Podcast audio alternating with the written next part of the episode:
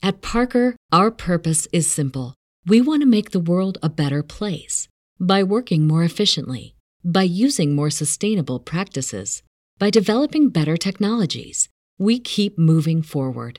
With each new idea, innovation, and partnership, we're one step closer to fulfilling our purpose every single day. To find out more, visit parker.com/purpose. Parker, engineering your success. Everybody in your crew identifies as either Big Mac burger, McNuggets, or McCrispy sandwich, but you're the Filet-O-Fish sandwich all day. That crispy fish, that savory tartar sauce, that melty cheese, that pillowy bun? Yeah, you get it every time. And if you love the filet of fish, right now you can catch two of the classics you love for just $6. Limited time only. Price and participation may vary. Cannot be combined with any other offer. Single item at regular price. Ba da ba ba ba. Spending some time reconnecting with nature this summer? Here's a camping hack from LL Bean to make your next trip the best yet. When putting together your gear, wrap a piece of duct tape around your water bottle. It's barely noticeable, but if another piece of gear breaks or tears, pull off your tape to make a quick patch or repair. For more camping hacks, visit youtube.com slash llbean. LL Bean. Be an outsider.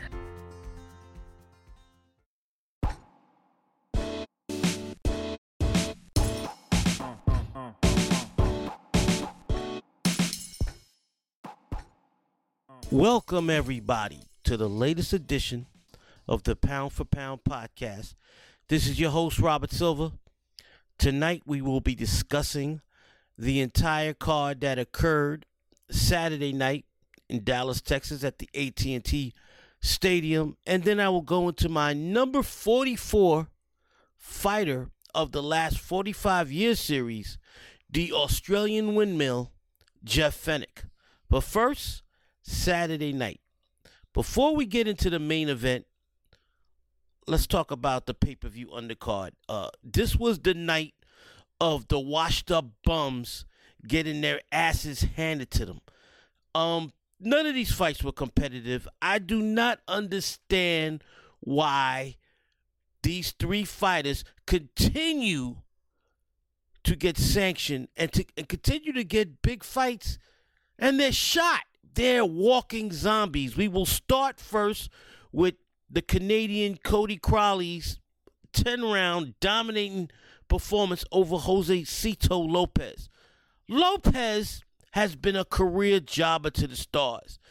Uh, he's been living off his one big win over Victor Ortiz several years ago.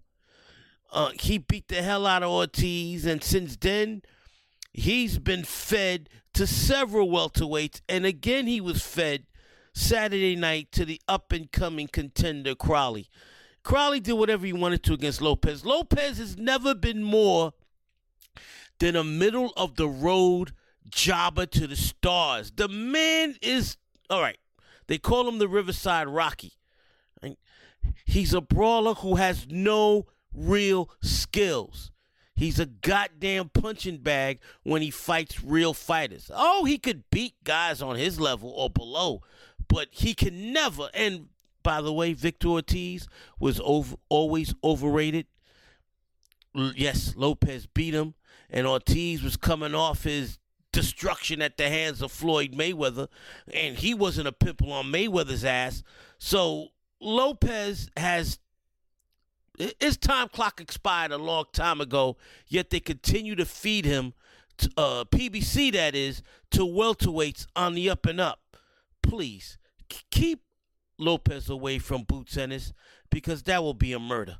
Uh, Crowley was impressive, but he was going to be impressive. He, he he fought a guy that had no business fighting him. We will see what happens when Crowley steps up and fights possibly the Boots Ennis and uh, Vergil Ortiz of the world. By the way, he ain't beating either fighter. Then we go on to the next fight Saturday night, and that was Jose Valenzuela, versus another washed up zombie in Francisco Vargas. Francisco Vargas, even in his prime, was a one-dimensional brawler. Uh, he used his chin as his uh, best method of defense because he couldn't he couldn't and can't guard a punch to save his life. A, one punch knockout. And by the way, once again, these god awful announcers. The preliminary fights on the pay per view, I was watching with the feed with Ray Flores and his color commentator. The color commentator, uh, Mr. Miguel, called the knockout punch, which was a left cross, a left hook. I will continue to rip these clowns. There's a huge difference between a hook and a cross, and these guys do not learn, don't, don't care to learn. Anyway, he knocks him out with a left cross in the 90 seconds into the fight. Vargas, it's criminal if anybody should ever give him another uh, a license to fight again. He has no business in the ring. He's damaged goods. And speaking of damaged goods, Yuriorkis Gamboa. Why does this 40 year old Cuban fighter, who at one point in time was one of the most skillful fighters on the planet, is a shell of that fighter? Right now, he's a walking zombie. And he went in against the rugged pit bull Isaac Cruz and took a ferocious beating from the opening bell. Dropped three times. Uh, this fight should have. When this fight was first announced, when Carlos first talked about this fight, I told Carlos months ago on this podcast that this fight shouldn't take place. Gamboa has no business in the ring. He's going to get hurt. He's going to get hurt badly. And the damage done for the rest of his life is immeasurable. This this is ridiculous. Uh, Isaac Cruz almost kills Gamboa uh, uh, en route to a fifth round stoppage. This was horrible. Horrible refereeing. Referee should should have stopped this fight a long time ago. Gamboa's uh trainers, his team, his handlers, they had no business allowing this fight to go past the third round. This was a one-sided beating. NFL Sunday Ticket is now on YouTube and YouTube TV which means that it just got easier to be an NFL fan, even if you live far away. Like maybe you like the Bears, but you're hibernating in Panthers territory. But with NFL Sunday Ticket, your out of market team is never more than a short distance away. Specifically, the distance from you to your remote control. NFL Sunday Ticket, now on YouTube and YouTube TV. Go to youtube.com slash presale to get $50 off. Terms and embargoes apply. Offer ends 919. No refund. Subscription auto renews.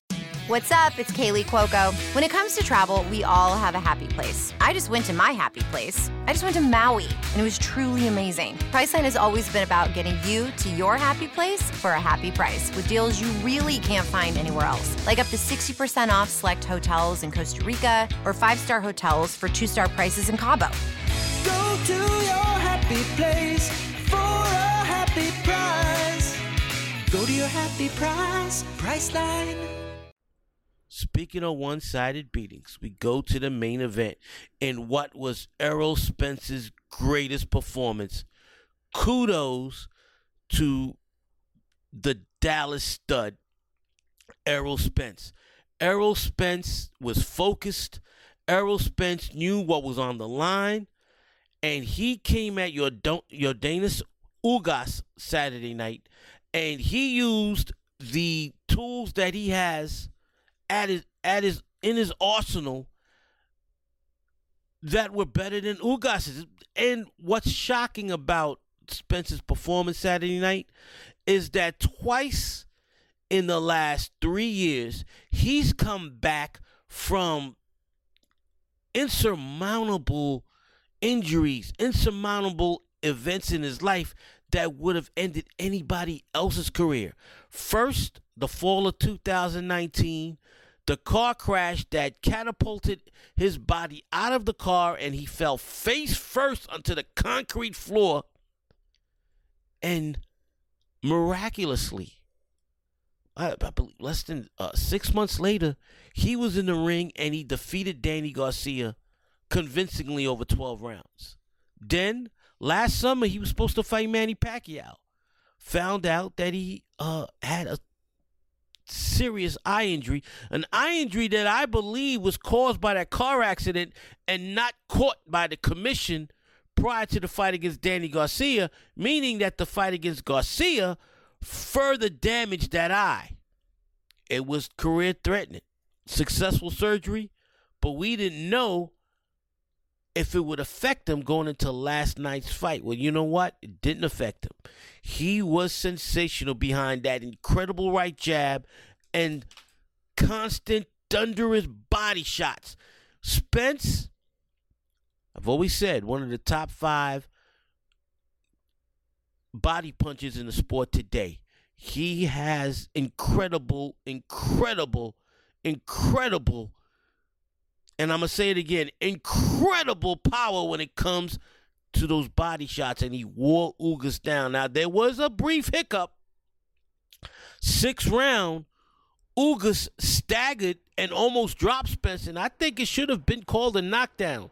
Middle of the sixth round, Spence loses his uh, mouthpiece and he gets distracted.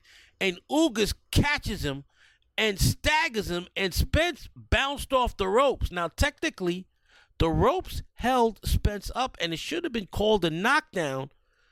Referee Lawrence Cole, who is a mediocre referee at best, he the only reason he got that assignment is because his father has been a huge presence in the Texas boxing landscape and commission for years. Dickie Coles. Lawrence Cole had no business refereeing that fight. He's not that great a referee. Oh, he should have called that a knockdown. And then, while Ugas is rallying, inexplicably, Cole stopped the fight to put the have the mouthpiece put back in Spence's mouth. That was uncalled for. There wasn't a low in action like the rules state. Anyway, kudos to Spence because even though he was stunned and almost dropped in the sixth round, and by the way, that's the first time in my lifetime that I've seen Spence in serious trouble. Seventh round, he came back, staggered Ugas with a beautiful uppercut, and continued to beat that body. Eighth round, he battered that body.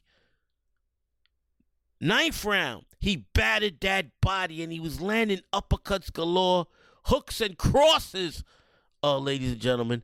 Every punch thrown is not a hook, you dumb bastards. And then in the 10th round, he batted that body, staggered Ugas again with an uppercut. Cole uh, called timeout. Referee Cole brought Ugas over to the doctor. The doctor recommended the fight to be stopped. Um, I don't know why Cole took Ugas to the doctor. Ugas's right eye was completely shut. He should have just stopped the fight. Uh, Cole, you're not blind. Why are you taking uh, the advice of a doctor? You've been refereeing since you was 20, 21 years old. All right. Why the hell are you bringing the fighter to the doctor when you can see for yourself that Ugas A is not responding and B he can't see and it was target practice for Spence. Doctor advised referee Cole to stop the fight. Cole stopped the fight. 10th round technical knockout, like I predicted on other platforms. I predicted Spence would win by 10th round technical knockout, and he did. The most impressive victory of Errol Spence's career, considering what he's gone through physically and emotionally the last three years. Now, there's only one fight to make at 147, and both men won it. There is no top rank and PBC interference. Terence Crawford is a free agent. Let's get this fight done in the fall. Terence Crawford versus Errol Spence for the undisputed welterweight championship of the world. And I don't give a damn if the one of the sanctioning bodies strips either fighter of their belts. I don't give a damn. These are the two best welterweights in the world. Let's get this fight done. And ladies and gentlemen, this has the makings of a classic fight. You have two great fighters fighting each other for all the marbles at 147. And I've said over and over again throughout my almost 11 years of podcasting throughout my over uh, it's going on six seven years of writing for fightgamemedia.com The greatest division in the history of boxing is the 147 pound welterweight division. If you look at the division in the history of the division of all the legendary fighters that have fought in the division, from Henry Armstrong to Sugar Ray Robinson to Kid Gavilan to Carmen Basilio to Emil Griffith to Luis Rodriguez to Jose Napoles to Sugar Ray Leonard, Wilfred Benitez, Roberto Duran, Thomas Hearns, Donald Curry. Felix Trinidad, Oscar De La Hoya, Ike Quartey, Sh- Sugar Shane Mosley, Floyd Mayweather, Manny Pacquiao, and now we're talking Errol Spence and Terence Crawford, who continue that tradition of all time greats in that division. No other division in the history of boxing has had so many legendary fighters in that division throughout its history. Let's get the fight done please. It's about time. And now, on to my number 44 fighter of the last 45 years, and that's the Australian windmill, Jeff Fenech. My father absolutely loved Jeff Fenech. He observed that the Australian whirlwind was the closest thing he ever saw to Roberto Duran in terms of his fighting style and animal magnetism. Fenech was a relentless pressure fighter who, not unlike Duran, was seemingly tireless as he wore you down with body punches and rapid head movement. A style combined with an almost flawless prime that ultimately, ultimately made Fenech the 44th greatest fighter of the last 45 years. After an incredible amateur career that saw Fenech get fleeced out of it, out of winning a gold medal at the 1984 Los Angeles Olympics, when a fight he originally won by decision was overturned, the then 20 year old Sydney Australian native turned pro. Immediately, Fenech made an impact, winning the IBF Bantamweight title on April 26, 1985, by battering the Japanese world champion Satoshi Shingaki into submission in the ninth round. This was only six months after Jeff had turned pro. At the time, I was a high school junior who, of course, had no access to watching him fight. I had no choice but to follow the Ring Magazine monthly Asian reports filed by the legendary Japanese boxing scribe Joe Koizumi. Koizumi's description of Fenech's ring exploits and dominance made me long to see him fight. Years later, when I began to collect Fenech's early fights on videotape, his explosiveness and dominance lived up to exactly what Koizumi reported. Fenech's two year reign as IBF Bantamweight champion saw him destroy Shingaki in a rematch, and on July 18, 1986, in what was probably Fenech's most satisfying victory of his career, he defended his world title in his Sydney hometown against the the 1984 gold medal winner of his division, Steve McCrory, younger brother of former welterweight champion Milt McCrory. McCrory had defeated the Yugoslavian fighter Redzep Redzepovski, the same fighter who Fenech was robbed against, to win the gold medal. Fenech took out his entire frustration from the Olympics on McCrory that night when they fought for Fenech's bantamweight title by giving him a brutal, brutal beating over 14 rounds when the fight was finally stopped. McCrory was never the same after that fight. As you can see throughout many of the articles that I've written on Fight Game Media on the 45 greatest fighters of the last 45 years series, there's a constant theme with these great fighters. When they give a fighter a beating, the fighter they gave the beating to is never the same. And speaking of that, last night Ugas took such a beating from Spence. In my opinion, he will never be the same. At 35 years old, Ugas uh, should should retire. Uh, he's never going to be the same fighter. Um, I I got to see this fight against McCrory four years later when I was able to purchase videotapes on Fenech's career. And my father and I watched this fight, and my father was in was in amazement over the dynamo that Fenech was. Pop kept saying over and over again how Fenech reminded him of Duran. Not unlike Duran, Fenech was as fresh late in the fight as he was in round one.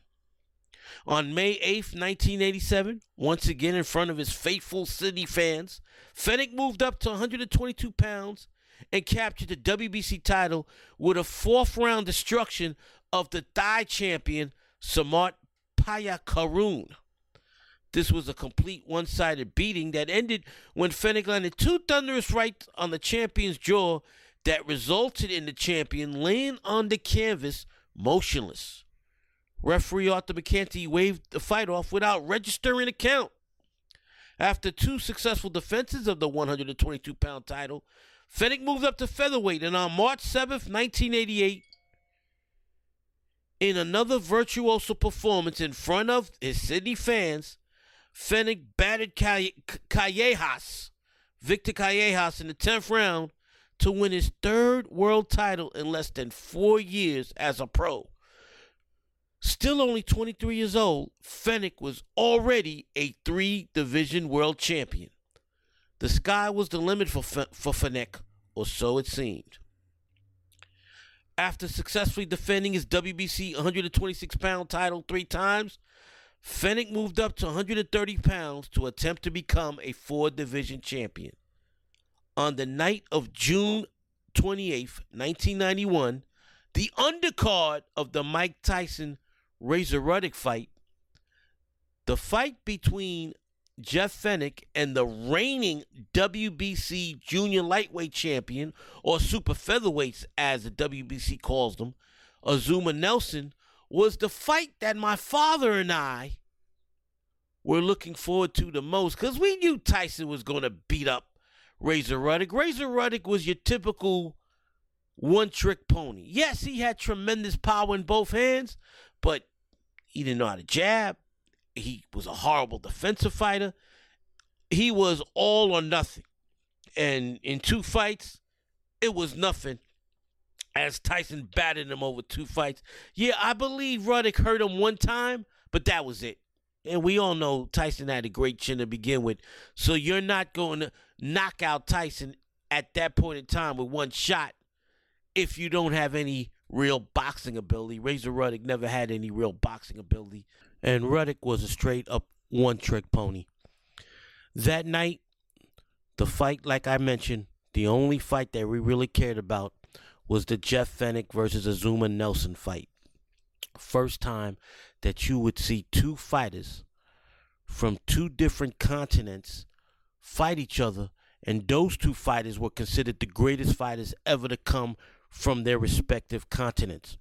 Azuma Nelson, greatest fighter in the history of the country of Ghana and the greatest fighter ever to come out of the African continent. Jeff Fenech, the greatest fighter ever to come out of the Australian continent. My father and I couldn't wait for this fight because my father was telling everybody that he knew that Jeff Fenech was Roberto Duran like, that he was going to come out and he was going to dominate. First two rounds, Azuma clearly clearly outboxed Fenech. But beginning with round three to the 12th and final round, the next 10 rounds, it was all Jeff Fenech as he crowded Nelson, kept him up against the ropes, batted him to the body, landed combination after combination. Azuma looked listless. Azuma looked old. He couldn't do anything to keep Fenech off of him. Inexplicably, Amazingly, the judges called this fight a draw, one of the worst robberies in the history of boxing. My father and I were disgusted watching this fight. Couldn't wait for the rematch. And eight months later, they fought in a rematch, this time in Australia, in Fenech's home, home country of Australia. The exact opposite occurred. This time, Azuma Nelson as the great professional, as the great world champion, as the great legend that he was,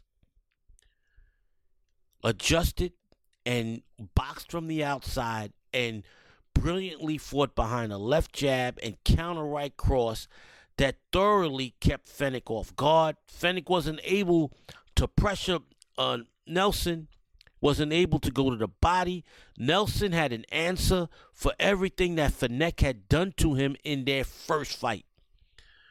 Finally, in round eight, after Nelson had given Fenech such a one sided beating, referee Arthur McCanty stopped the fight. Amazingly, the official scorecards had Fenech even on two rounds going into the eighth round.